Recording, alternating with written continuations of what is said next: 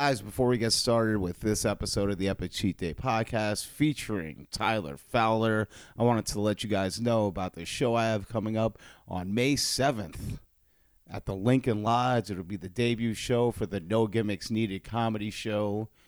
I'll be hosting this show. The show lineup will be featuring Elaine Golden, Jessica Misra, the incomparable Steve Gerard, and the headliner, the wonderfully talented Eric Emerson. That's at 2040 North Milwaukee Avenue.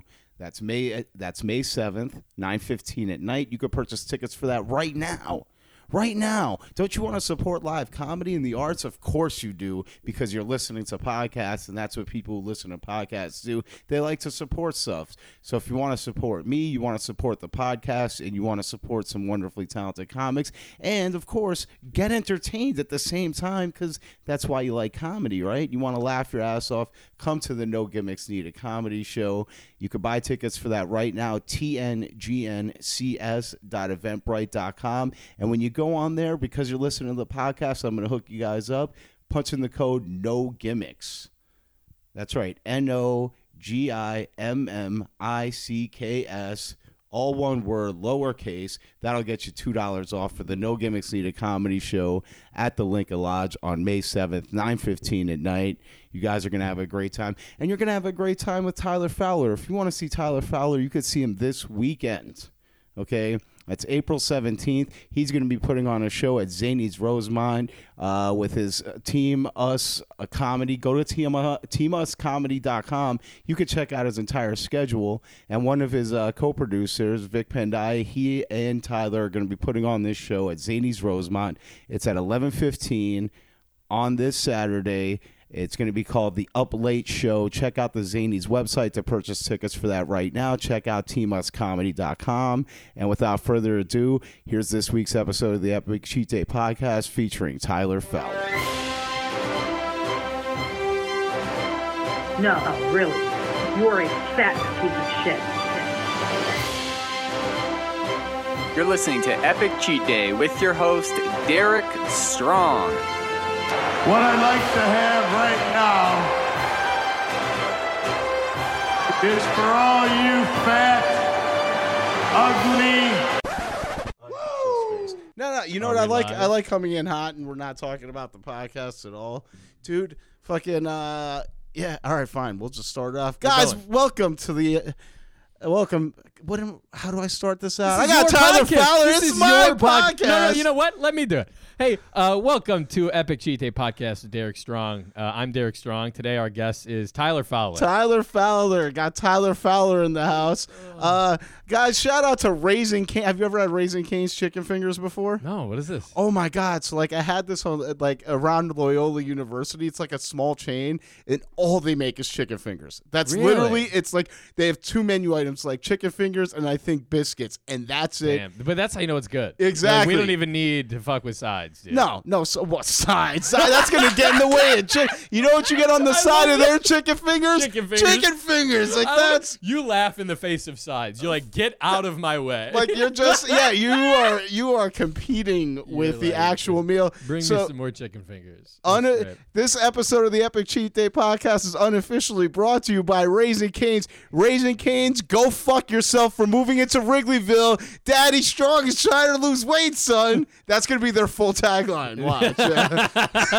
Raising Canes, go fuck yourself, cocksuckers. Raising Canes. Raising Canes. It's uh. So Tyler Fowler, the way I start every episode of the Epic Cheat Day podcast is I like to ask my guests, what's the greasiest meal they've had all week? Dude, this is such a tough question. I, I first of all, I'm trying to remember what I ate this week. Yeah, that's always a tough one for me. Um, it's just like it's just all shitty meals for me. I know you're the opposite. It's just like I have a salad with granola. but see that I'm trying so hard to like be a person who eats healthy. Yeah. Dude, during the pandemic, I ooh, buddy, I was so going into the pandemic, this is a huge douche move. I was like vegan for a couple years, which oh really? Don't worry, don't worry. no, I hate myself fine. just as much as everyone else. Um, but honestly, and I wasn't like crazy about it. Like I would eat some dairy here and there. Like it was more like a quality of life. Like I wouldn't be like, oh, I'm, I'm like if I go to a place they have the best fried chicken in the state, I'm eating the chicken. Yeah, you know? like, uh, like, but like in general, I would up? try and eat like mostly like plant stuff dude, as soon as the pandemic hit, I was like, comfort foods, dude, bring me some fried chicken, yeah. bring me fucking pizzas, dude. I was going nuts. And then it caught up to me, dude. I- yeah, maybe you accidentally pressed the space bar or something? I don't know. It's, it's up now. Oh, it's back. It's back now? All right, cool. Thanks, Mike. So we're. Oh, there it is. Ah, uh, All right. All right. Wait, are we keeping the other stuff too that was already recorded, like the the green stuff? Okay. I think I don't know. Are we keeping this into the podcast? Oh, this is in. If you guys are listening at home, we're back. We're That back, was our yeah, we- commercial break. I don't know where we left Me off. neither. We were talking about Philly. You started comedy out there. Start a comedy out there. Oh, out the there scene here. You can get up. We used to be able to get up every night, man. Every multiple night. times. multiple times. Which, Multiple times. dude, when you meet people from even like Philly's a big city, big scene. If you Yeah. couldn't even get up every day, Yeah, I mean it's like you know because you know Friday and Saturday they want actual paying customers. God Yeah. forbid, and fucking but that broke was fucking piece of shit comics just I'm, I need my stage time. I'm an artist and valuable. that's the nice thing about Chicago. There's enough struggling bars that even on a Friday night, someone's like, "We need to get eight degenerate assholes in here." You know? Absolutely, People talk- dude. That's how I pitched Driftwood. I was like, I could get ten people in here who will buy one beer. Yeah, and I, I Driftwood was killer, and like I people talk shit on Patsy's. I miss Patsy's so much. Really? because it was this tiny little room and ev- there was nothing it was late friday so nothing even if you had shows nothing else was going on at that time so every, point. everybody was there. Yeah. yeah the owner was a dick. The place was weird layout. There was sometimes just like drunk lincoln park kids in there. That's what made it what it was true. and you could have a monster set in that place I'm just like I'm constantly going to be eye i know me fucking too this I'm, screen. yeah, like, just oh. watching like are we recording Because we had so many good things. Well, uh, all right. What you guys missed in the interim was why I moved to Philly was so I could. Uh, drink. Oh, I forgot about that. That was I, gold. I, Oh. I, I lost weight and I used I used drinking as my cheat, day. Cheat day. That's And an epic cheat day. That is an epic cheat day, dude. I, I, so there's this place called McGillin's in Center City, Philadelphia, Okay. right? And it's down a street that's one block long. Like if you you can pass by this street a hundred times and not even realize it's It- the right? whole, in the whole city, the, just one block. It's just one block. All right. It's called Drury Street. It's That's one so block, funny. right? And they would have pictures of PBR for six fifty. Pictures. Oh. And I would order I would order it uh, one picture at a time. buddy. I would get six pictures in there. Oh, that's a cheat day. That's a cheat day. That's a cheat That's day. a cheat. Full bodied PBR, guys. Yeah, Uh, full bodied, Full bodied. this light beer stuff. Dude. Give me the heavy. Give me the heavy. Give me the heavy. Well, I first went there. I would do shots, and that's when I st- That's when I switched from doing hard alcohol to beer because I realized, okay, I get fucked up way too fast. Yeah. I gotta, I like, and I almost, I, they didn't bounce me, but they almost did because I just like, I, I got, you know, when you get drunk to a certain point, like Yeah. All the demons started coming out. I just started punching the bar full fisted, and they were, they were like, they liked me though. So like for some reason they were that's like, Philly, dude. Oh that's. Philly. They were You're like, well, you know, you know, that's the guy. That's Derek. He's here a lot. He's here a But at lot. the point you're buying six PBR pitchers. you're paying their mortgage. They're Oh, like, they're- totally. They're, like, They whatever you want to punch, Derek. Come back next week. And- Okay. And, and I tip like a madman, so I'm I'm tipping like fifty to hundred percent every single time that I'm there. Wow. So they love you. Yeah. They love me there. Um, now you, uh, where are you from originally? West suburbs of Chicago, Lombard. Lombard. Okay. Oh, uh, Pratik's from Lombard. Yes, Oh, yeah, hell yeah. Okay. The Lombard connection, buddy. The a lot of funny people out of Lombard. Me and Pratik. I think that I think that area just like breeds funny when it comes to this No, area. dude, that area is just. I was trying to describe it to someone today.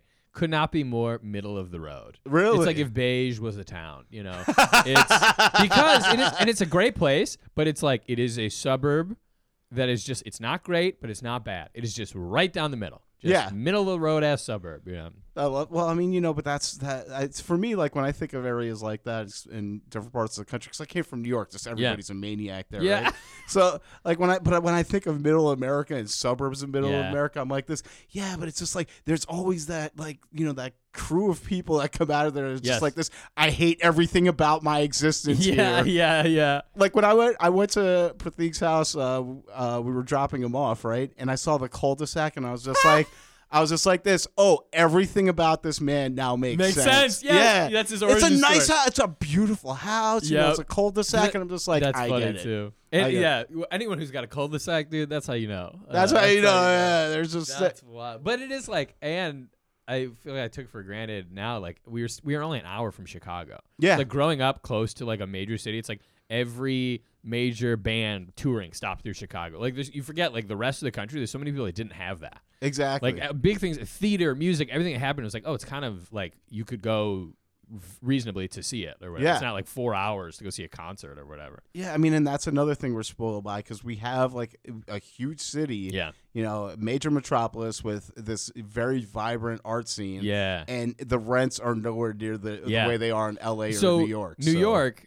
Were you a city kid? You grew up in the city. kid, yeah, Upper West Side of Manhattan, baby. Explains a lot. Yeah. It's, the, it's, it's the. But I was trying to establish The to someone energy, today right? that Yeah. that. So how did you end up in Chicago from Philly? So from uh, like so in Philly, that's when I started really trying to actively like sober up. But dude, he is turning the tables on me. I'm being interviewed on my own podcast. Hell yeah! I'm like, welcome to Epic Teeth Uh, it was Day. it was co- like it was comedy. So it Yeah. was I so I got Love my that. beak wet in Philly. Had one of the worst first sets that I've ever seen a comic have, Nice. especially having run multiple open mics in Chicago. Like, "That's and seeing many of first sets. yeah, like- exactly. Like I'm just like, oh, these guys are better than me during mine. By you know what's a, okay? This is a t- total tangent. Yeah. But uh, a memory popped up in my photos the other day of uh, Wolf Larson. Oh, And I'm I like- tried calling him the other day, Really? and he changed his number. Dude, yeah. oh, I'm so glad that I, I was like, who would I know that is connected to Wolf? Obviously, it's you. Obviously, it's Um, yeah. But I hope he comes back once the scene comes back because that guy's a relic. He is, and he, he to me, I think, and and people, people, they, everybody has their own take on Wolf. I've had many like conversations completely unrelated to comedy with him. Yeah. Matter of fact, this podcast was originally going to be he and I. It wasn't going to be called Epic Cheat Day. It was going to be called like Strong Wolf or something. I love that, dude. Um, but he is like unhinged on stage. Absolutely. Unhinged. But one of the nicest guys. Absolutely, A bit of a savant, can kind of talk about anything. Has Yeah. had just like an interesting life. really. There's some screws loose, some screws too tight. I yeah. think you know. oh, both. Yeah, exactly. He's all It's over the road. balance. But it was this. Uh, he was a part of the culture of, of where like any person who's been doing comedy for any amount of time in Chicago, we know who Wolf Larson is. And We kind of speak this shit. Everyone has a story. Like, oh, did you see him do this set? Oh, I saw him at this place. Whatever.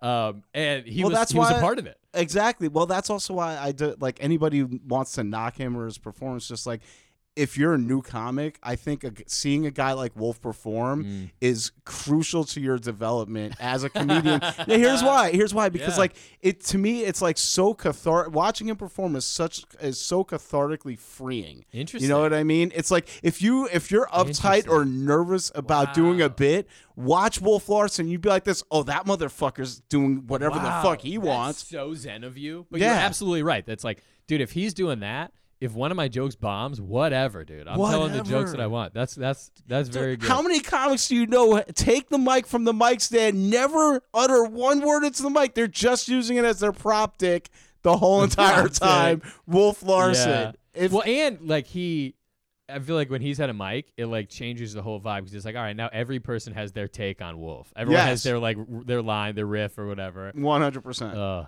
love that guy. But anyway, okay, so you grew up in New York. By York the way, City. talk about a juxtaposition and, and like I would love to see like Wolf Larson, Tyler Fowler back to back. Like you're such a te- you're such a technician when it comes to stand up. Like not be more different. Yeah, like like yeah. guys got anybody because one benefit about my podcast i might not have the most listeners but a lot of my listeners the majority of my listeners are outside of the scene so guys Nice. really you need to check out tyler fowler's comedy because like you want to see somebody who's like carefully has put together a set and knows where everything's gonna go and is in control of the like he saw me have a meltdown the other night Oh, at I a show that. yeah that was, Oh no, I appreciate that a lot. But it's like, uh, I love what you are able to do is so much is the thing I can't do. Is so much What more natural. It's like you you can just have a meltdown, let it fly. You can be loose with the audience. Like the, the, all the things you're describing about me, that's like, oh, it's calculated. It's this. It's that. Like that's all anxiety. That's all me being. Really? That's all me being like, I have to have the best thing. I have to, and and part of the way I think it it helps. It drives me. Someone made, I forget. Someone was saying something about like, oh, like anxiety or something like that. I was like, I'm nothing without it. Like, Yeah, as- yeah, As yeah. a comedian, I've gotten That is better such a because good it's take, like by the way. Like, yeah. only the joke that gets the laugh stays in. If it doesn't get a laugh, it's out. Wow really That's anxiety. That's like, oh, if you're not laughing at me, you don't like me. So I have to uh, only say things that you're going to like. Right? So, so the, some of the f- comics that actually listen to this, they're big fans of yours, and like, so I just want you to hit them with a little bit of knowledge. Drop, drop some pearls of Wait, wisdom first of all, on you, them. you said that anyone's a fan of me. That's huge. That is. that, that's a I, could go right home there, happy right? right now, babe. That's the only reason I'm on the podcast. really Exactly. who the So, so, for the three fans of his that listen to my podcast, it's Wolf Larson with a tinfoil on his head, sitting in a basement, Sitting in a basement, listening to the podcast. Um, Uh, okay, so so funny. yeah, so when it comes to that, like, how long do you hold on to a bit before you figure, okay, I got to chuck this or absolutely rework it? Yeah, that's tough, man. I don't know. It's it's always changing. It's more of like it's almost easier to know like this is going in, whether it's going out. I should work. I, there's stuff that I'll work on for a long time or like play around. There's definitely things too where it's like ah, I think this is funny. I believe in it, but it's just Yeah, not, of it's not course, yeah. working.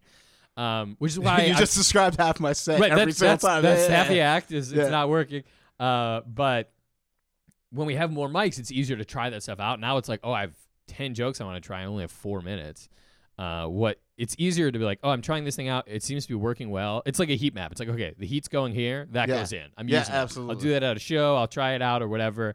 Uh, but there's some things that stragglers where it's like ah this it's like they're like b-sides it's like ah this might be something it only works half the time i think there's something there but there's so many of those things where it's like I feel like after I'm I'm afraid to give up on them because some things where if you work with it for long enough, you get the timing right or you Yeah. get the wording right. It's just minor things. And it's just like I feel like stand up to me is so much of like uh it's like a sword or a knife where like you're slowly sharpening it all the time. And every time you do a set, it's like this joke gets a little better. And if you can use it long enough, it becomes a sharp ass samurai sword. It started out as a just piece of steel, right? And it becomes something. Or there's some jokes where you're like, I, I've been hacking at it, and I'm only making it more dull. I need to throw it away. I need Dude. to do something different. You literally just wrote the first page of your comedy how-to guide right there, right on the Epic Cheat Day podcast. the first, the first, the the preamble is if you have to write a comedy how-to book, it's too late for you. Your career is over. Anyone who's like, that's the thing. I love talking shop. I love talking comedy. Yeah. But I never want to be someone who like gives advice, particularly unsolicited. Because Yes. the point to me, at the point that you have to be like, here's how it works. There's Like, no hope for you. Exactly, and and and that's true too. And it's, I think everybody has their own unique way of going about it. Like Yeah. me, like uh, like any new bit that I have, I I start like just as a concept. I'll go in with nothing written. Just I want the concept in its rawest form. Try it on on stage a few times, and then when I have just like the slightest bit of an outline, that's when I know what kind of know what it is. Yeah. You know, See, I'm Most- jealous of people that can do that. I I, I wish. I'm I jealous could. of people that could just write pen and paper and just like, oh shit, well I know where this is, and then Mm. let me do tag, tag, tag. I'm like, what the? But that's the thing, like everyone in the scene too, or, or, like people, most comics I watch, Yeah. or like you go any any scene, even if you're going to another city doing mics or shows, there of most comics who are in it, competent, working, like just trying. There's something about what they do that I am jealous of. yeah. It's like everyone's got something, and, and you really just kind of want to borrow or be like. I love watching a lot of comedy. It's like Hold on, I just want to set. We're uh, slight segue. I, I, and by the way, for the listeners, I feel bad if I'm talking over or we're talking over each other. We, we like each No, other. We're- Yeah, we're exactly. friends. We're 'em. friends. Yeah. Yeah. but like all, my mind went blank the second you were like this. Well, you know, I'm kind of jealous of stuff. And he said like with any scene, you know, if there's comics that are actually doing something, there's things I'm jealous of. That's all I heard. And then everything out of those blanks, I was like, oh, Tyler likes me as a comic. Wow, I think that's amazing. We are peers. We we're like I we're in the trenches together. you Yeah, know? I mean, and but- especially like I I have such a kindred ship for like when, b- b- the before times. The Oh, yeah. guys you would see out all the time, or just people, Absolutely. not just guys, like uh, people of all gender shapes and colors. all like- gender shapes, but like colors, really, there are people who like you're like, yeah, dude. If, if I'm seeing you a couple t- days a week at mics, it's like we're all we're not just hobbyists. Like these are No. people that are trying. You know, they're Yeah. doing something. And especially like people like you that you have a unique thing. Like you're like I'm doing me, my thoughts, my emotions, all that kind of stuff. Like, and there there are people like us everywhere doing Absolutely, this doing this of thing. course. And so I like to watch all of them and be like, what are the plays they're making, right? Yeah, are- yeah, yeah. I, I want to do more of this. I, I he's doing that. I see what he's doing, but I can't do that. But I like it. You know, what can I borrow from that? You know. Well, uh, so I've uh, I, I have two things that I've noticed when it comes to you as being a performer. So like, uh, number one, and I notice this for guys that get a lot of work and get a lot of like longer set work. When you go to mics, like, and I've noticed like you with Vic, Oh, I with I Benazzo. no, no, no, this is great. It's in terms of cadence and performance. Mm. Like, you guys absolutely all know how to maximize the amount of time given to you. So it's like it's like I like you at a show, you're taking your time with the bid, you're Mm-hmm. taking your time with your delivery. You at a mic, it's just bang, bang, bang, bang, bang, joke, joke, joke, joke, joke, joke, joke, joke, joke, joke, joke, joke, joke. Like there's nothing. Like I'm like, how? When did you write that? When did you, I don't think I've ever seen two of your sets where that that were exactly the same. Where it was just like I'm like, did he just did he? Is this 50 jokes that he just hit me with at Wow. my open mic? Did that come That today? the nicest thing anyone has ever said to me. I think because most of the time at anywhere, mics or shows, I'm like, here's a joke everyone in this room has heard. They're all gonna hate me for it. Like I just, I, I always just want. Again, it's anxiety drives Yeah. me. Is what is it? But it too. There's a level where it's too much, but there's a sweet spot where it's like being anxious about wanting to have new material drives me to write new material. Yeah, yeah. Being anxious about wanting to have good material drives me to drop the bad stuff, try more, Yeah, like, yeah, do all that kind of stuff. So in a very sick way, it's like being just wanting people to like me makes Yeah. me like want to write more jokes and come prepared. The other thing is like, Don't you love that? Our self hatred. yeah, you guys drives us. Hey, you know, if you're listening at home and you like my comedy, don't. Uh, Don't. 'cause yeah, I'll, be- I'll be a worse comic. Exactly. You will effectively make Tyler I less. you, you like my comedy? less. Hate me, and Hate it'll get better. Yeah. It'll- Yeah, don't ever tell him you like his comedy. Like now, I feel bad because he's got some shit coming You know, up. I'm gonna like, go oh, home and just, you know what? I don't even need to try anymore. Derek Strong likes me. Here it is. Dude, you said you you said you like some of my shit. I'm like, wow, that's fucking. I I'm good. Hollywood will call any minute now. Exactly. But there is something to like uh, wanting to be uh, Mike. You have four minutes. You Yeah. you wait the before and after and the travel. You probably put a couple hours into getting four. just for minutes. one mic. Yeah, so, exactly. And if you can hit a couple, you're lucky. A couple in one night, but you're getting four, five, eight minutes a night between a couple of mics. Um, I want to maximize that time. I've got to the Absolutely. point where I'm like, I need to use this for what's helpful for me. I need to do, which is why there's so many people I feel bad. I'm like, if you've only seen me at mics, like, you probably think there's people who think I'm terrible. Yeah. You've just seen me doing stuff that's half baked. I'm like, yeah, because good stuff. I, I can't waste these four minutes. I gotta I gotta add something new. Uh, but also, it's like the rest of my day is planning for that set. Absolutely. 100%. So the whole day is. So I don't. I hate going up, and I'm guilty of this a lot more recently too, of like being like, oh, what else do I want to talk about? Let me look at my notes, whatever. It's like I've had the the 23 other hours of the day to prepare for this four minutes. Like I should at least be able to know the stuff I want to say. Absolutely. You know, so Absolutely. Well, I mean, that's I mean, but that lends to, and that's uh, going to segue into the next question that I have to, or the next comment that I have to make, which is, you know, uh, well, sort of, it does, uh, in a very aspect. I'm gonna round, I'm gonna, I'm gonna round this corner eventually. Yeah. So And we're gonna get all the way back to how you moved to Chicago. how I moved to Chicago. full We circle, never, baby. we, we're, we're, dude. We're, I like how you're keeping track. I'm of the keeping track. Don't worry. For the Good. people at home, we're gonna tie a nice little bow on the end of this. Uh, yes, absolutely. It's just we. It's you know, it's like a Nolan movie. You know what I mean? That's what we're. That's what we're doing on this. I was dead the Day whole time. podcast. That was. Um. Yeah. So. Uh. It's. But it. Oh yeah. That's what I want. To, that's the statement I want to make, and I've made this statement plenty of times on the podcast and in real life. Like the one thing that comedy has, not really going against it, that makes it that much harder as a as a form, Mm-hmm. is that you cannot get better in a garage like you can with a guitar. You have to be in front of people Yeah. and you have to go out and do, and you have to go for as much stage time You're as right. you possibly can. You have to do Phyllis' Musical Inn. Yes. You know what I mean? You're right. You But have something to do about that. that I love Phyllis by the way. I fucking I've I'm cru- I've crushed at back. Phyllis. If they come back like that, I Yeah. can't wait for that. I like oh. Um, you're right, but you're absolutely right. But that partially is what I love about it. Yeah. it's a living, breathing art form. 100%. has to be. Uh, it can't happen in a vacuum. Yes, you can be a writer and write jokes and do all that kind of stuff, but what it thrives on is live performance, uh, back and forth, and exchange. Yeah. yeah. Because you never really That's you you never really know how good a joke's gonna hit. Never. You That, that was the hardest thing with when we were like locked down at home for a lot of last year. That's like the good thing it Were was you writing? it forced me to write. 'Cause There was nothing else I could do. Yeah. The only way to move the ball forward, get better at stand up was to write. And that's the thing I always struggled with is like sitting down and writing. Dude, I I think I think that's like ninety five That's percent. the hardest thing for all- all of us, All I think, us, especially yeah. people that enjoy performing. There are people who are great writers who are Yeah. terrified of performing. I'm very much the opposite. But uh, then after a while, you have pages and pages of stuff you wrote that's like, great, I might be the only person on earth that thinks this is funny. Yeah, It is not a joke until you have the world has responded to it. you know? exactly, exactly. Which is, I'm, there are comics, and this is something I'm jealous of. A lot of people, they're like, I say what I want to say. I'm going up there doing the stuff I want to joke about and saying the stuff I want to say. I don't care if I offend people. I don't care if they Yeah. laugh. I'm like, I care about everything. I want them to laugh. I want Of them course. to like me. I want so it's all like, it's not a joke unless you guys like it. yeah. Yeah. I got to the point with mine where it's because you know bad sets are gonna happen. If I can't find fun in that set, like if I don't Mm. feel like I had fun in the set, Yeah. no matter how good of a reaction I or bad I get from the audience, then I don't think it was a good set. That's cool though because then you're that's like an insurance policy against Yeah. having you. The there's a floor. You can only do so bad if you're at least having a good time. And there I mean, I'm still learning, obviously, from like yeah, you're yeah, getting like, better. yeah.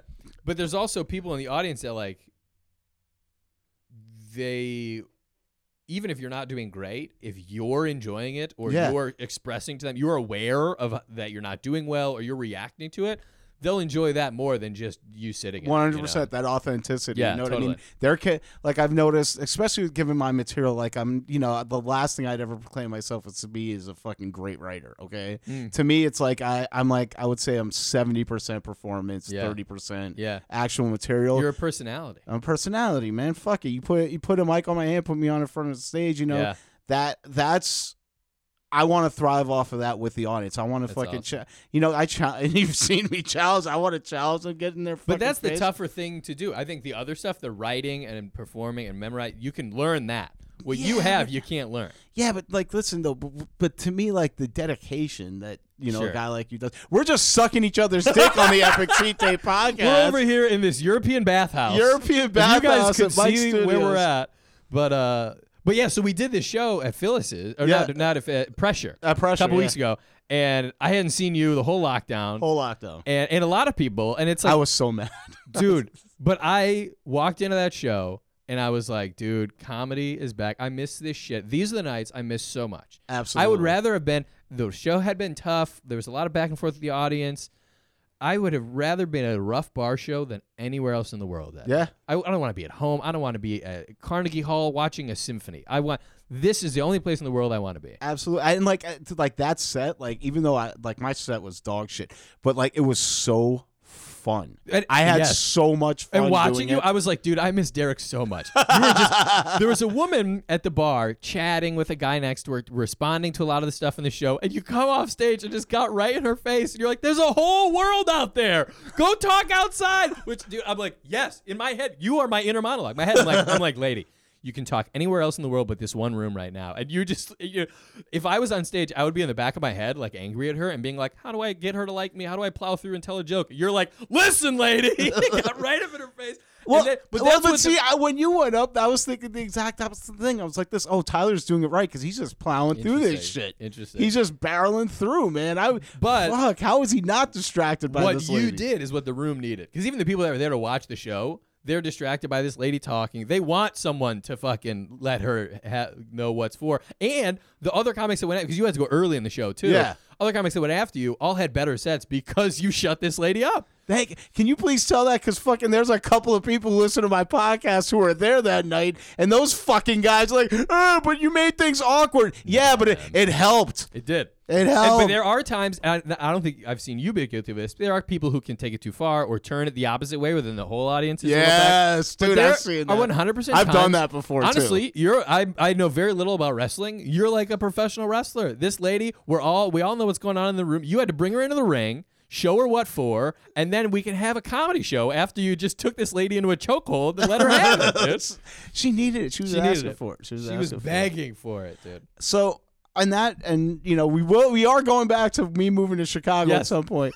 uh, but like so like so here's the thing like and this is something again that I've noticed with guys who are getting like you know because I consider you one of the club comic sure. guys right who are that. you know what really I love, I love to be considered a club comic. you are, great. aren't you a club comic? Like I, I mean, you've done all the clubs in Chicago. Definitely, you've done clubs outside of here. Yeah, I uh, yes, and I'm very lucky, and that, that helps me a lot. But there are still so many clubs that I'm like just scrapping to try, and I can't get the time of day from these people. Well, uh, and I think you know what we all in the same. Yeah, exactly. Where it's just like there's shows we want to get on where we Yeah. can't like we can't get on. we're all throwing our name in the bucket at comedy all bar. the time. you know, yeah. like- ooh, ooh, comedy bar. I'm well. Their open mic is back, I so that's a good. That's a fun mic. I I've I'll I've be there. I love the good sets there. Um, so yeah, here's the thing I wanted to ask. So Yeah. as as what I would consider to be a quote unquote club comic, Sure. right? Uh, I feel like.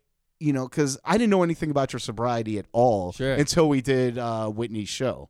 Uh, Whitney Wasser, by the way, for the listeners, she's Oh, uh, she so runs a sober show. so fun. Um, and I saw Tyler's name on the list. I was just like, wait, I thought I've seen him drunk before. You Like probably like, have, way back, way back. So like, and but like none of your material ever dives into that stuff. And I noticed this, and I'm, I'm not even saying it's a, a bad thing or anything like that, but I've noticed with a lot of club comics, they kind of steer clear of going Mm, into the personal stuff a little bit. Huh. And I don't know if that's uh, if that's because you want to make uh, your audience as like I mean your your comedy as uh, accessible to the audiences as possible. Interesting.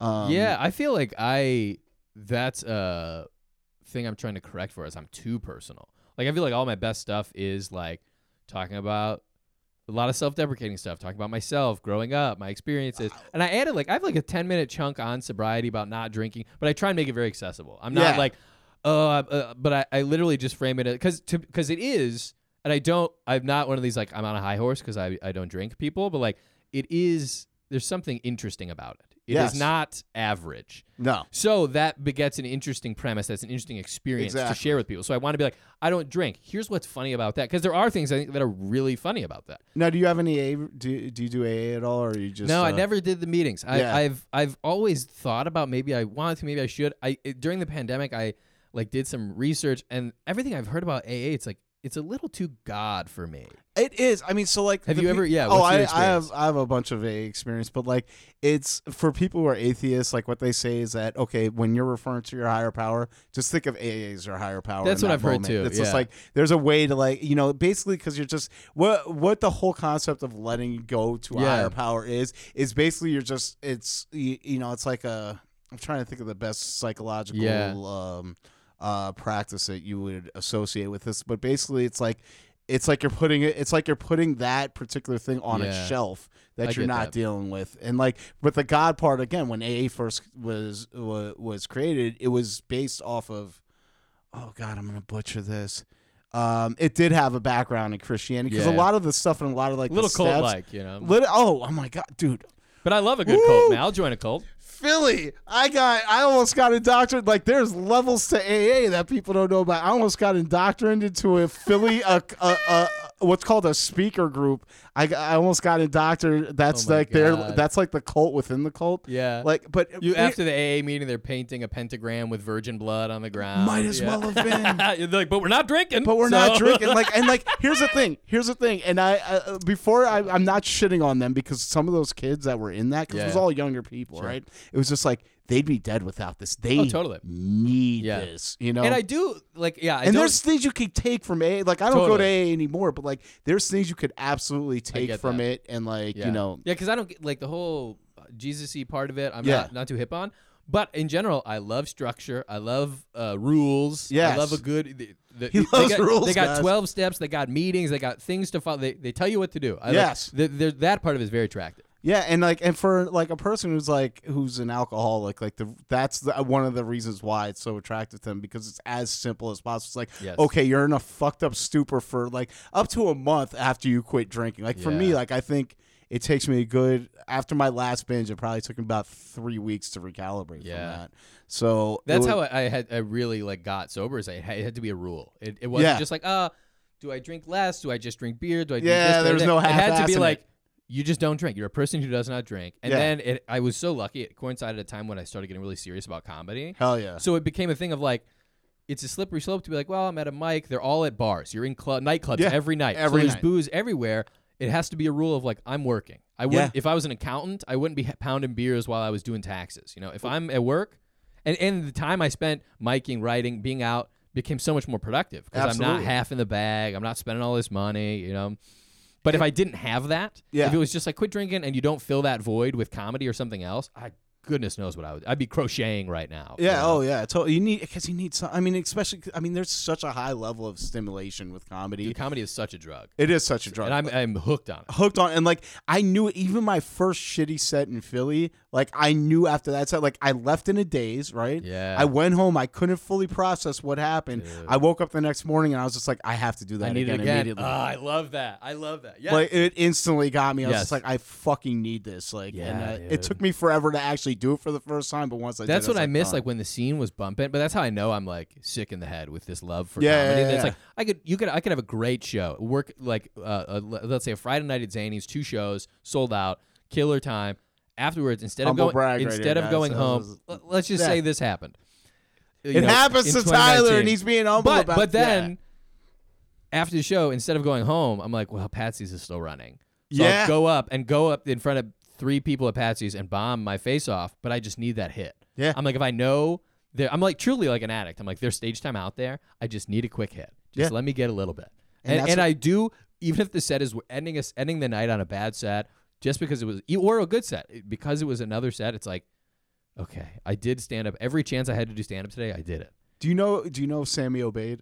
Yeah. Okay, so Sammy Obeid. he would do this. I'm not. Anytime he would come to Chicago, right? He'd do an hour Laugh Factory, and he would go to Patsy's. Yeah. Anytime it was a Friday show, and he wanted to have a bed set just to try to bring him down. Yeah. I hear that. He did that. Was his big thing? Was a year he did like what a thousand sets or something. Yeah, that was his, uh, that was a that, that was one of his milestones. But think about like how good you get in that time. Yeah. You know?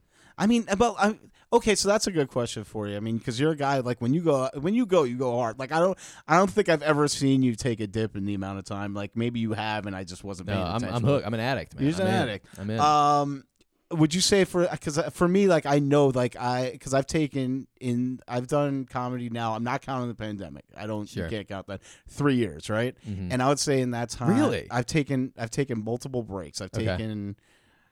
Really, I I, got a was- surprise, guys. We're done with this episode of the Epic I, Cheat Day really thought, I thought you had done like maybe a year in New York, a year in Philly, a couple No, years here. Because I, if three years, I've probably known you about the whole time. The entire I- time. that's about the time I feel like I started seeing you around. yeah, how long you've been doing it for? If we count the pandemic, like No, like, we like calendar years, Yeah. almost exactly five. Okay. Coming up on five. All right, so and uh, because so you and Vic definitely came up together, right? Yeah, we, we gotta met get- early, early on. on this fucking podcast. Yeah, so. he's a, he'll he's a wild card. He was a fat kid, so he'll love cheat day, dude. You guys oh could my talk. god, that's right. You could talk some stuff, dude. That's um, that's great. So uh, What were was we that- saying? What, was what were we saying? Um, yeah. So like, yeah, in that time, like in the three years, I'd say, and this definitely did not help me at all. I mean, I, I will, no, no. Taking I will say this: taking breaks. So like. There was there was some really productive breaks that I I, took, but like the way my the way my brain just works, like I, I get overloaded. Sure. So it's like I have to like step away from it for a little bit, and it's like I know that I'm further back than where a lot of Mm. people who have three years are in terms of like career wise because of that fact, but also like in terms of maturity and my approach to comedy Yeah. has definitely helped me with that. And that that almost is just as important. I think Yeah. it- there's something different for everybody. Like I Yeah. can't not do it. I'm I mean, so I could, sick. I could, t- but I could tell in your performance just because, like, dude, you're again. I'm not sucking his. You're good. On Like, opposite sides of the table. I've- I've- opposite sides of the table. I've pants on. never, I've never sat down from anybody who said to me, "Tyler Fowler, he sucks." Oh, dude, you know what I mean? I know they're out there. I'm sure there are, but like nobody, nobody from my like comedy age group Wow. couldn't possibly. Well, say that I, I really do appreciate that because Yeah. they're all people I respect, and like we we run, we're in the trenches together. So it's like to, to have that's almost that almost means more than like like people outside of comedy like critics or whatever. It's like if you if people who are in the trenches with you are like, oh, that's a good soldier. You're like, yeah, that's what you want to be. You know. Oh, hold on, I just want to make sure because I have, uh, dude, I, I, I you know, how- Uh, okay, we got Hollywood's calling. Darren's checking his phone. He's gonna call from his agent. This is Hollywood. We still got some pl- plenty of time. I hope you're okay with sticking around Yeah, for a yeah. bit and doing this. Totally, man. Uh, the reason why I keep checking my phone is because, much like you know, people like grind with comedy. I've been grinding with this fucking podcast. Nice. So I have three people scheduled for Oh, today. shit, dude. So I have you, I have Amber Autry, and Jason Acevedo. So I'm just a notch in your belt, man. I'm nothing to you. I, I, You're you something little, to me, You buddy. little slut. I know, You have three podcasts Three today. podcasts today. Fuck. What It's were we saying? Oh, taking breaks. Taking breaks. Yeah. So I, I I struggle to do that because I love it so much. I need it to live. but this you is can my tell. Though. I mean, like, you're, But- you're, you got materials. I'm son. running into a problem now where I need something else in my life. Because comedy can't be the only thing. Because you can't write relatable jokes if all you have is comedy. people can't see it's like it's a visual medium we're on right now. I'm pointing to the podcast equipment. I'm like, you could be one of 700 Chicago comedy podcasts. Yeah. Yeah. You have a great voice for it, man. You might as well just do it. But don't- like I want to have there's, there's some part of comedy, like at least the comics I look up to, that's like there's some an amount of life experience. You Yeah. have to like be a person outside of comedy. Yeah. And I'm starting to realize more and more it's like I am not interesting if not for comedy. There's nothing else interesting in my life. I can hold a conversation about very few other things. yeah, but like, okay, so like you don't drink, you're sober. Yeah. Among- and- there's and- nothing else interesting about me. Wh- which, which I like that, that. That is that is I've have laser focus. Comedy. I was comedy, gonna comedy. say- and I think it's gonna help me, and it's gonna help me. But I also need to be a little. I want to have other things. You know. Well, I mean, uh, I, I think I don't have a having- hobby. Well, uh, you well you do have a you have a hobby that's also now a career. Like it's not. That's the problem. I Yeah. started doing comedy because I needed a hobby. I'm not athletic. I can't play rec league, softball, whatever. So I was like, comedy will be my sport. You know, and people now, who play rec league softball probably shouldn't be playing rec league softball. But they love it, and They that's what I fucking love it. Dude, They do the- love it. During the pandemic, there's all these Latino dudes play softball in Wicker Park. Yeah. in the Wicker Park, and the excitement that they have. I wish I loved anything the way these guys love, because they're they are. There's something about dudes who play rec league softball, the most out of shape athlete athletic people. Like Yeah. they're athletic, they can play, but they're putting down like two Italian beefs during the game. Oh, Like, totally. these guys are huge. They're huge. But they're and excited. they're moving, and they're moving love around the bases Yes, fast. I and all know. But it's like, yeah, I I wanna. Uh, I started doing comedy because I needed a hobby, and now it's become my job, so I still have no hobby.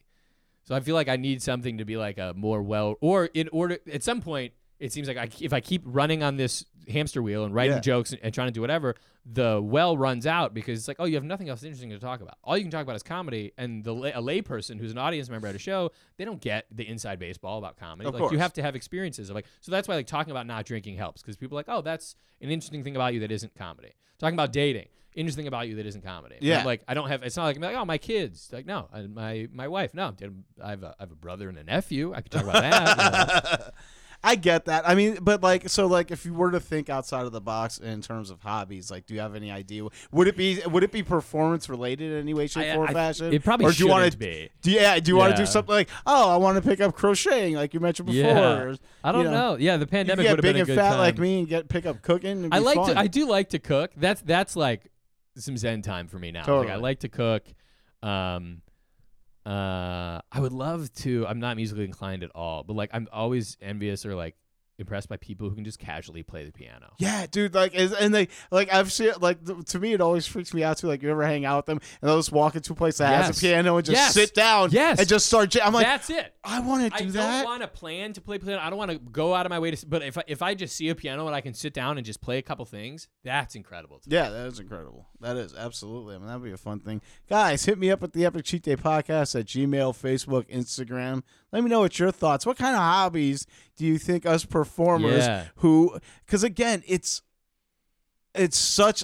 It's like, and that's the weird thing too. It's like once I found comedy, Yeah. like every other hobby that I had, just it it totally just like you found your thing. it's and but I mean it's like it's like everything felt like video games are something you're interactive with, right? But it's just Mm. Like to me it's still so passive compared Yeah. to Yeah, comedy. totally. You know what I mean? Well, comedy truly is the perfect uh, endeavor, art form, or or uh, hobby, career, because not only is it uh, creative work of like write a joke, tell a joke, perform, but it is like you're always going somewhere interesting. You're going to places your friends would never like. Yeah. My friends would never be at pressure billiards with these old drunk Polish guys on a Thursday night. You know, like like you meet interesting people. That's you true. meet I, and some of the craziest people you've ever met. But like all my friends who like work office jobs, they've never met someone like Wolf Larson. No. I know five or six Wolf Larsons you know, because of comedy. You're So talking, like, to, you you're to talking live- to Wolf Larson kind of guy right now. but like you get to meet interesting people. You also often catch people on the like uh, a happy day for the, this a celebrate like oh we're out for my birthday. It's Yeah. I just got a raise. We're out. You're catching people on the best day of their life. Absolutely. Every night is a party.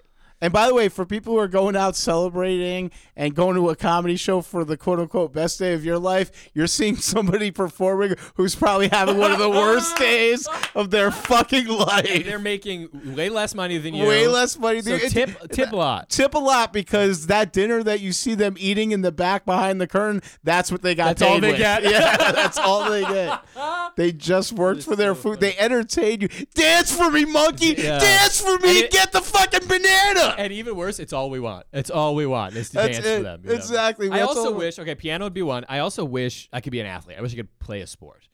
Like, Uh, do you, because do you there have is- no inclination, or are you just like I'm innate, not athletic. unable I to like do it? running. yeah. I, I picked up running. I like that a lot. Um, 'cause you're it a is- tall and I, guy. am a That's tall fine. guy, but I love running. And people think this is a s- a, psychopath thing. What it kind of is without music.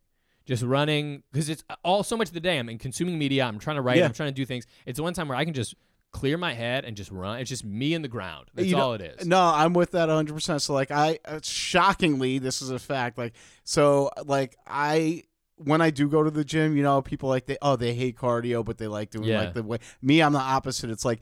I zone out when I do cardio. I Yes. don't listen to any music. I Yes. just get into like this weird like headspace. And once you turn it on, you can Yeah. go. You can keep going. You can just keep Yes. going. Like I like when I do cardio, I do cardio for 60, 70 minutes at a Yeah. time. And like I feel talk about something that's like uh, an endorphin rush. dude. Like, and when you're yeah. done, there's so many, especially during the pandemic, dude. I would when I was locked up in my house, I'd go for a run, and as soon as the run was over, I'd be like, "This is the best I would feel all day." Yeah. Is Yeah. this this hit of endorphins? But that's like comedy. It's like I need a hit. I need, Need a, a I hit. need stage time. Yeah.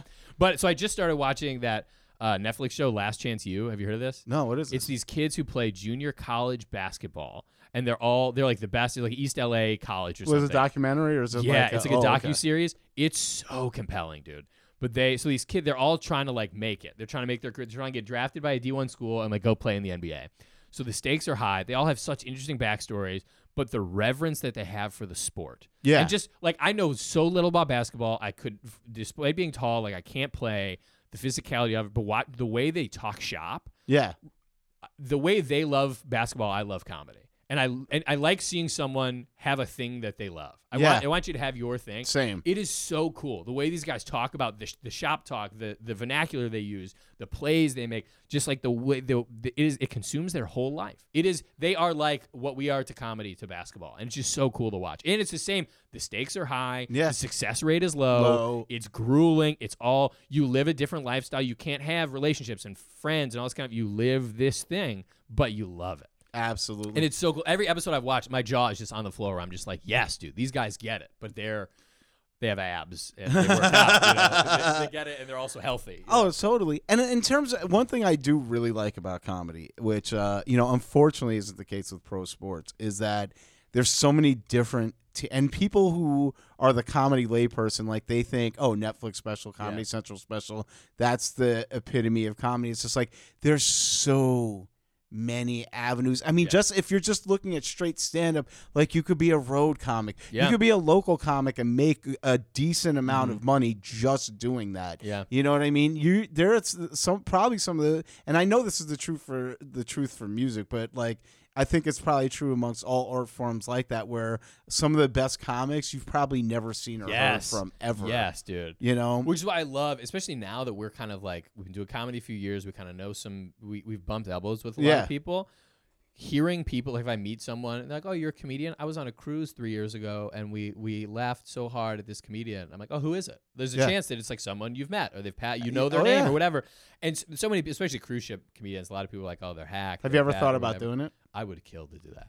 I would, I'd probably die, get coronavirus on. I the was gonna cruise. say I was like maybe not now. I've heard the money is is great. It's stupid good. and you get a place to live. I I wouldn't want You to are do an f- indentured servant though. Like you you're you're like I wouldn't want to do it forever. Yeah. but I would love to be able to say I've done. I'd love to have the experience of doing. Yeah, it. Would that makes sense. And it's you know you get to do two hours every night. Yeah. you're th- just getting better. And you and I've talked to a couple of friends who did like uh, Second City when they were doing cruises, and they're like, it's great. Second you- City was in cruise? Yeah, Oh, they, shit, they had a big contract with Carnival for a long time, and Wow. it just expired, which is before the pandemic, but which is good because then Carnival will start buying stand up instead of Wow, okay, City. yeah, yeah, yeah. So there's more work for guys like us. Absolutely. But um, Guys like you, they they don't I was like. about to they- say, I was you gonna a say, I was gonna say, Derek Strong on you a got fucking more of a cruise ship. passenger thing. passenger thing. Yeah, dude. I'm at the I'm at the buffet table here watching. But people comics. shit on cruise ship comics, and I'm sure a lot of them are hack and doing whatever. But like, Yeah, but that's but if the audience yeah. loves it, you've That's done it. your job. And if if someone's talking to me a year later and their only experience with stand up is, oh, I saw a cruise ship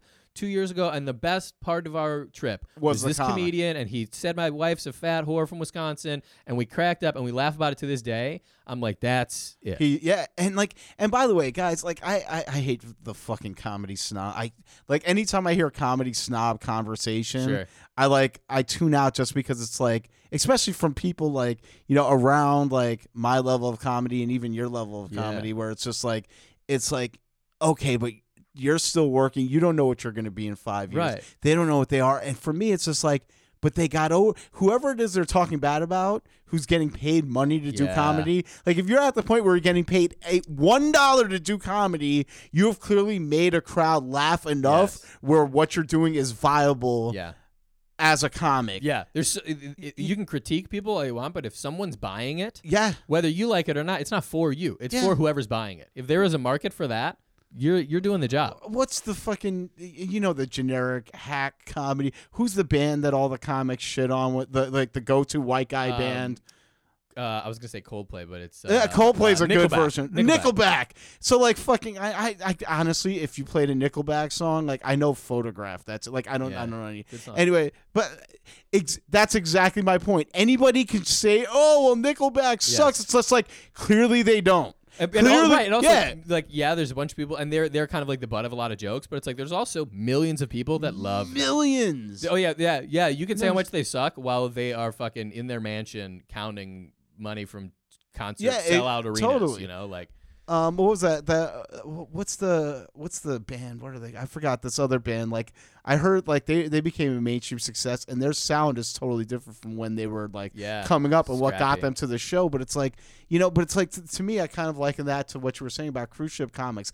That guy is doing when you see like a cruise ship comic and they're doing very general, broad humor. That is specific for that crowd because he he might go off the stage and just go on some like hardcore other fucking thing or do some conceptualized alt comedy thing that you're not aware of. But for that cruise ship time, Yeah. no, he's going to be a cruise ship playing by the rules. Yeah, Yeah. yeah, yeah. I, maybe I'm also protective of that because I feel like I can get pigeonholed into that a lot. Yeah. People are like, oh.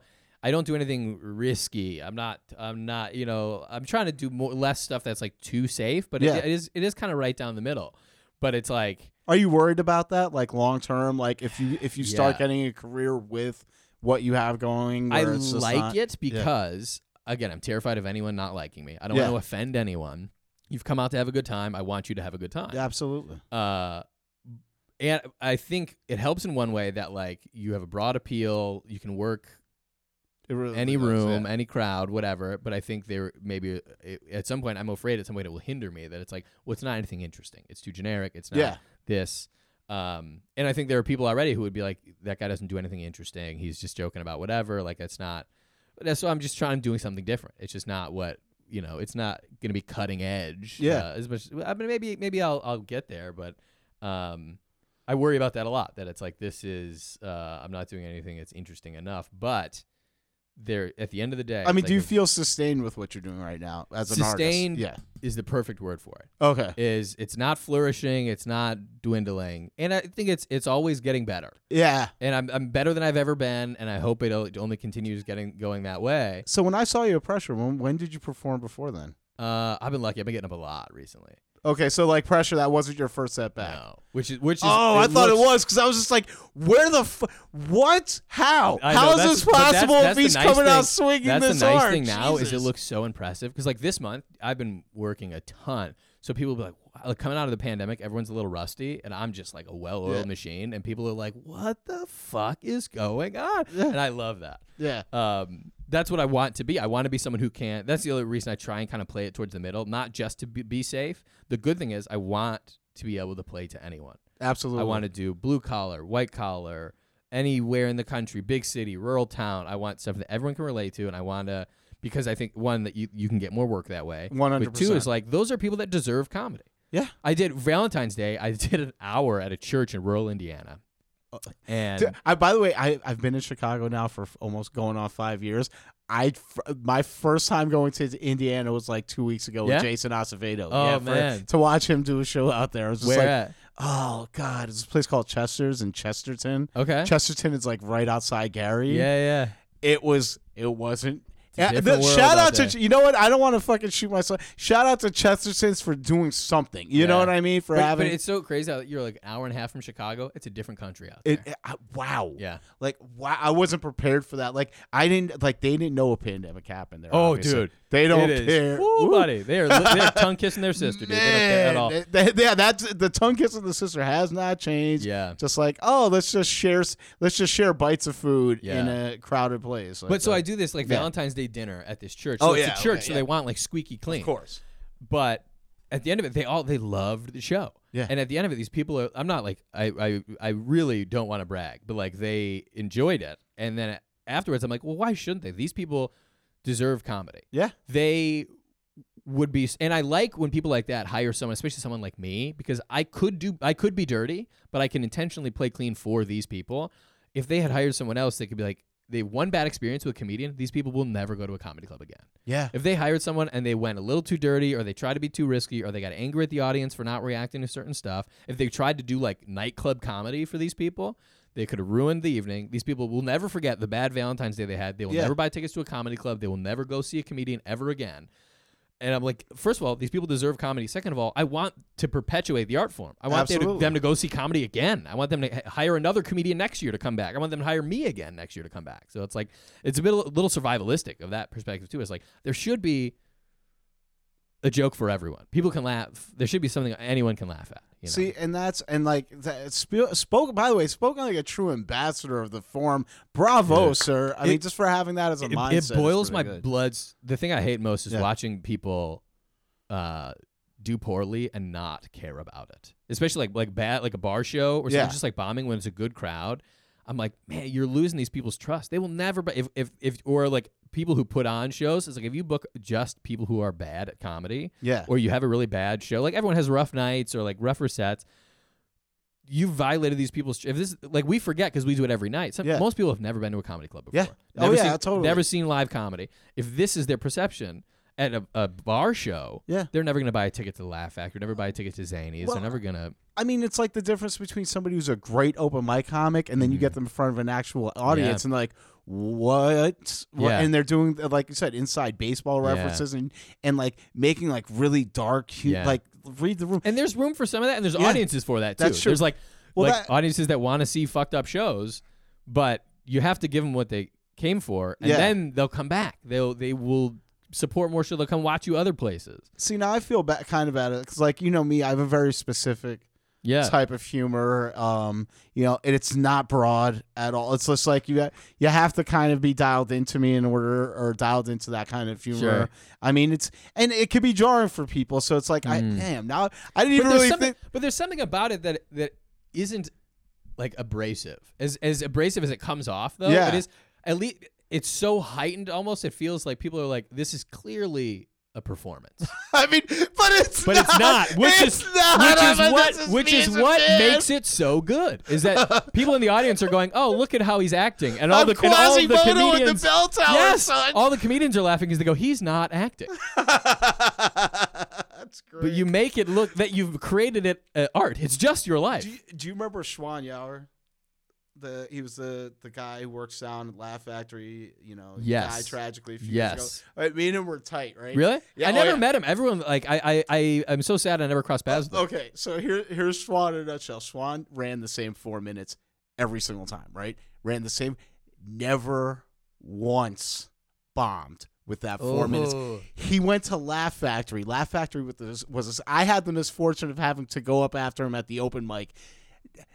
Every single time he'd go up there, killed four minutes, same Damn. four minutes every time. I love that though. And like his like his so his performance is so singular, but it's also based off the fact like he was dealing with clinical anxiety, depression, like and that's where he and I bonded more or less Yeah. was because like when I was 25 when you know when I was his age, I was dealing with the same stuff he was and I, Mm-hmm. Like I like I admired this kid so much Yeah. because I did not have the balls Yeah. at 25 dealing with that huge plate of shit that I was dealing with to go up and do comedy and he he would go up against all instinct Yeah. and push through. And like That's he so cool. like just powered through these sets. And like people don't know how taxing that was for him. But Yeah. it was just like it would it, like it, it, it was a lot for him to deal That's with he gets off the stage at laugh factory one time right? Has a killer set. This guy comes up to him just an audience member comes up to him just like oh my god you were so good this act that you created is amazing He's like, "This is my life, brother." like he like he just Schwan was just like he was very like thank you. I was just like Schwan, dude, he really thinks that you were just like putting on some genius level but that's performance. that's the next the next level. That's it. Like you can't teach that. You no, you can't And- teach and there- No, you is- know what you need to do? You need to throw yourself in the fucking blood, throw your fucking life in the shitter nonstop until I'm you like, become I'm like, something. hey, at home, are you guys listening? If you're sad and have nothing going for you, do comedy. do comedy, do comedy. But there is, it is point of view to a point where it's like, Yeah. oh, all comedians who are just trying so hard to scrap stuff together, they're trying to create a point of view. Someone like that already has it. Already so has if it. you if you can get competent enough at writing jokes and putting stuff together, you put those two things together, it's over. Now, that's You- what I'm. That's again what I'm trying to do with Yeah. What, what I'm doing. And But that's uh, what, like, yeah, what you do. I don't think that's that. If someone sees that, they'll come see comedy again because that's interesting. By the way, guys, I queued up uh, this whole entire entire episode with Tyler was to get to this point of him telling me that my comedy's okay. Is important. really- are the reason the scene exists. But even like think about the show at Pressure. yeah, There is a certain rhythm to the show. Comic comes up, joke, joke, joke. Comic comes up, joke, joke. Story. This about my life. Whatever. Yeah. There needs to be some punctuation to that. yeah. So you being like, "Shut the fuck up, lady. Here's what I've been doing. Here's what I've been thinking about." Like it is, it provides variety. It's something different. It captures people's attention, even if they're not dying laughing. There are people who are. Yeah. And the people who aren't, they're compelled. It's interesting, yeah. No, well, that, that's a good perspective. And you know the place for it. You're not going to, uh, uh, fucking, you know, uh. Preschool doing that stuff. you True. yeah, it's pre- it's pre- it's a fucking billiards Yes. hall in fucking uh, Edgewater. You know Yeah. what I mean? It's just like everybody there, and like, come on, she was over here. I, I think she was was she hitting on the clearly Dude, homosexual that man in front of us? Most. That's why I was like, the city's back. The most. Yeah. The most Chicago bar show night. Right. Yeah. There's two old Chicagoan guys who are just drinking. Yeah. Pissed. Talking the whole show. There's a drunk lady who talks all the whole time and get, walks out. Interacting with the with the comics. There's a couple people there to see the show, Yeah. enjoying it.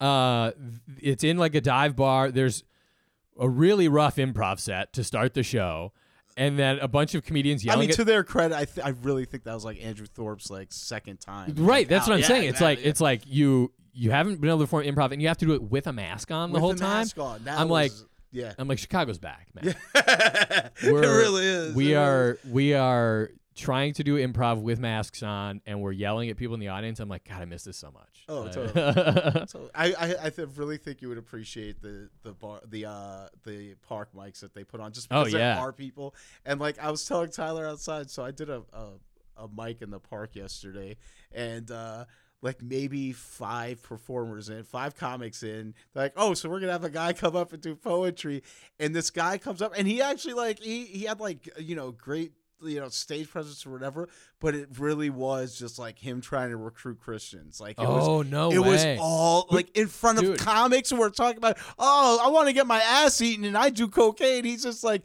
he just does a full set and then leave. Like, does he stay for anybody else? No, because I think he realized at some point he had to. have No one's gonna some point, join? Like, no, he got an applause afterwards, but I mean, Oh everybody was, God. and that that became the rest of the. Uh, But my- that's what I love about comedy. Yeah. like if you didn't do stand up, you, You would have never interact with people like that. Exactly. Yeah. Totally. People who are unhinged. Unhinged. That's so I did this Valentine's Day, this oh yeah, church gig. Day, yeah.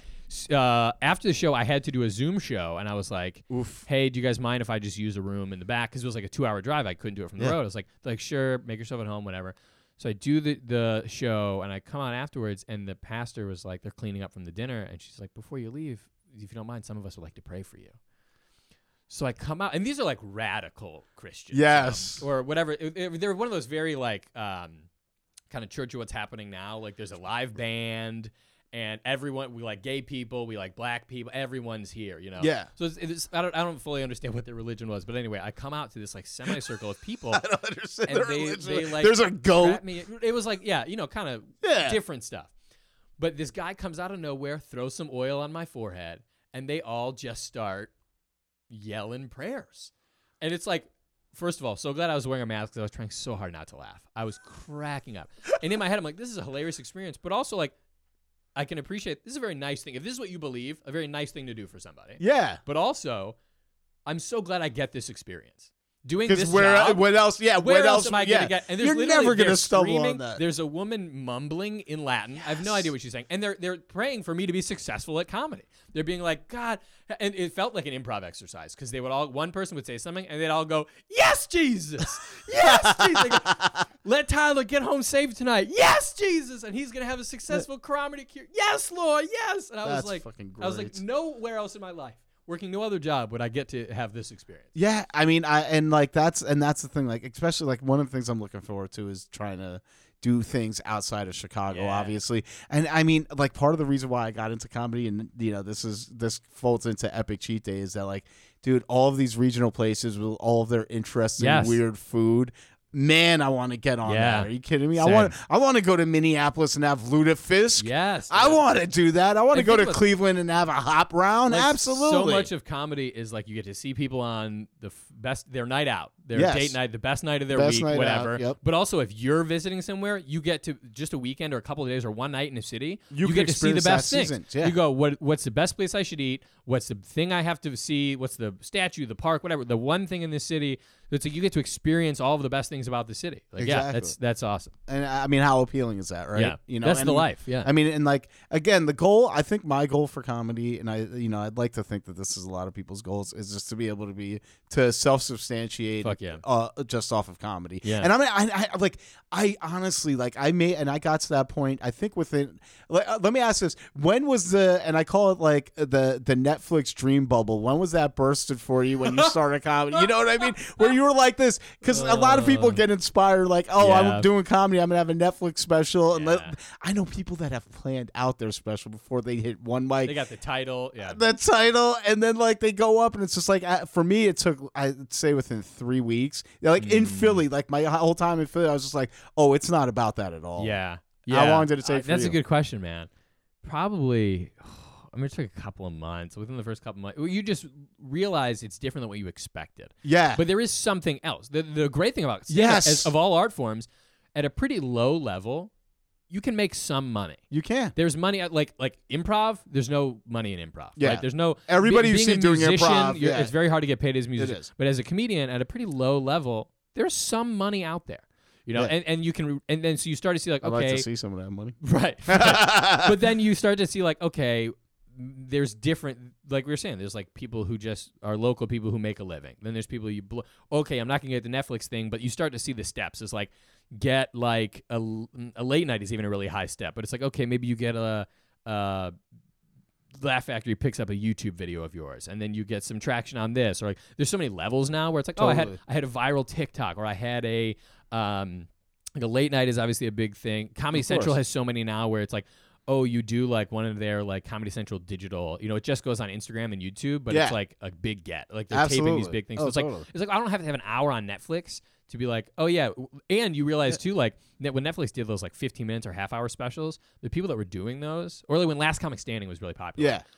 Those people who are competing on Last Comic Standing have been doing stand up for 20 years. Yeah, like that's not like they're not getting people off the street. Well, it's kind of like American Idol in that. Like American Yes. Idol, like those These are those, career These are career Yeah. musicians that you're seeing that are performing. Like same thing with Last Comic Standing. I mean, I forgot who I saw in there. It's like, wait, I fucking know that Yes. guy. Like, what are you Yes. talking about? Like which that- is is reassuring in some sense. It's like eventually there are those opportunities out there for us, but also even if you never break through to that, there's this whole world of p- working comedians who just people don't know. who people don't know. And it's just you can make a living Mm-hmm. being a comic and not having the special and not having Mm-hmm. the five minute late night set. Like uh, so, like one of the things that really gave me confidence to do comedy was like because and I didn't know anything about Jay Mohr in terms of uh like his career as a comedy and like things that he's done that's been kind Yeah. of grimy.